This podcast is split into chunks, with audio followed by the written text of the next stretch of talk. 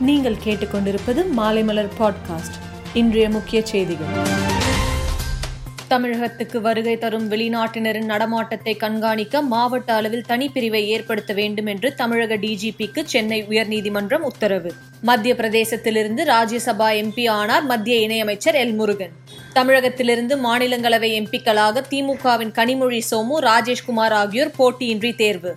கடந்த ஆட்சியில் போராட்டங்களில் ஈடுபட்டதாக பதியப்பட்ட எட்நூத்தி அறுபத்தி எட்டு வழக்குகள் வாபஸ் என்று முதலமைச்சர் மு ஸ்டாலின் உத்தரவு. தமிழகத்தில் நாளை தேனி திண்டுக்கல் மாவட்டங்களில் கன முதல் மிக கனமழைக்கு வாய்ப்பு எனவும் வானிலை மையம் தகவல். இலங்கை ராணுவத்தினர் தமிழக மீனவர்கள் மீது நடத்திய தாக்குதல் கண்டிக்கத்தக்கது என்று கே எஸ் அழகிரி கண்டித்துள்ளார். ஆயுஷ்மான் பாரத் டிஜிட்டல் சுகாதார திட்டத்தை பிரதமர் மோடி காணொலி மூலம் தொடங்கி வைத்தார். கடந்த ஒன்றரை ஆண்டுகளாக இந்திய மாணவர்கள் மற்றும் தொழிலதிபர்களுக்கு விசா வழங்க மறுக்கும் சீனாவுக்கு இந்திய அரசு எதிர்ப்பு.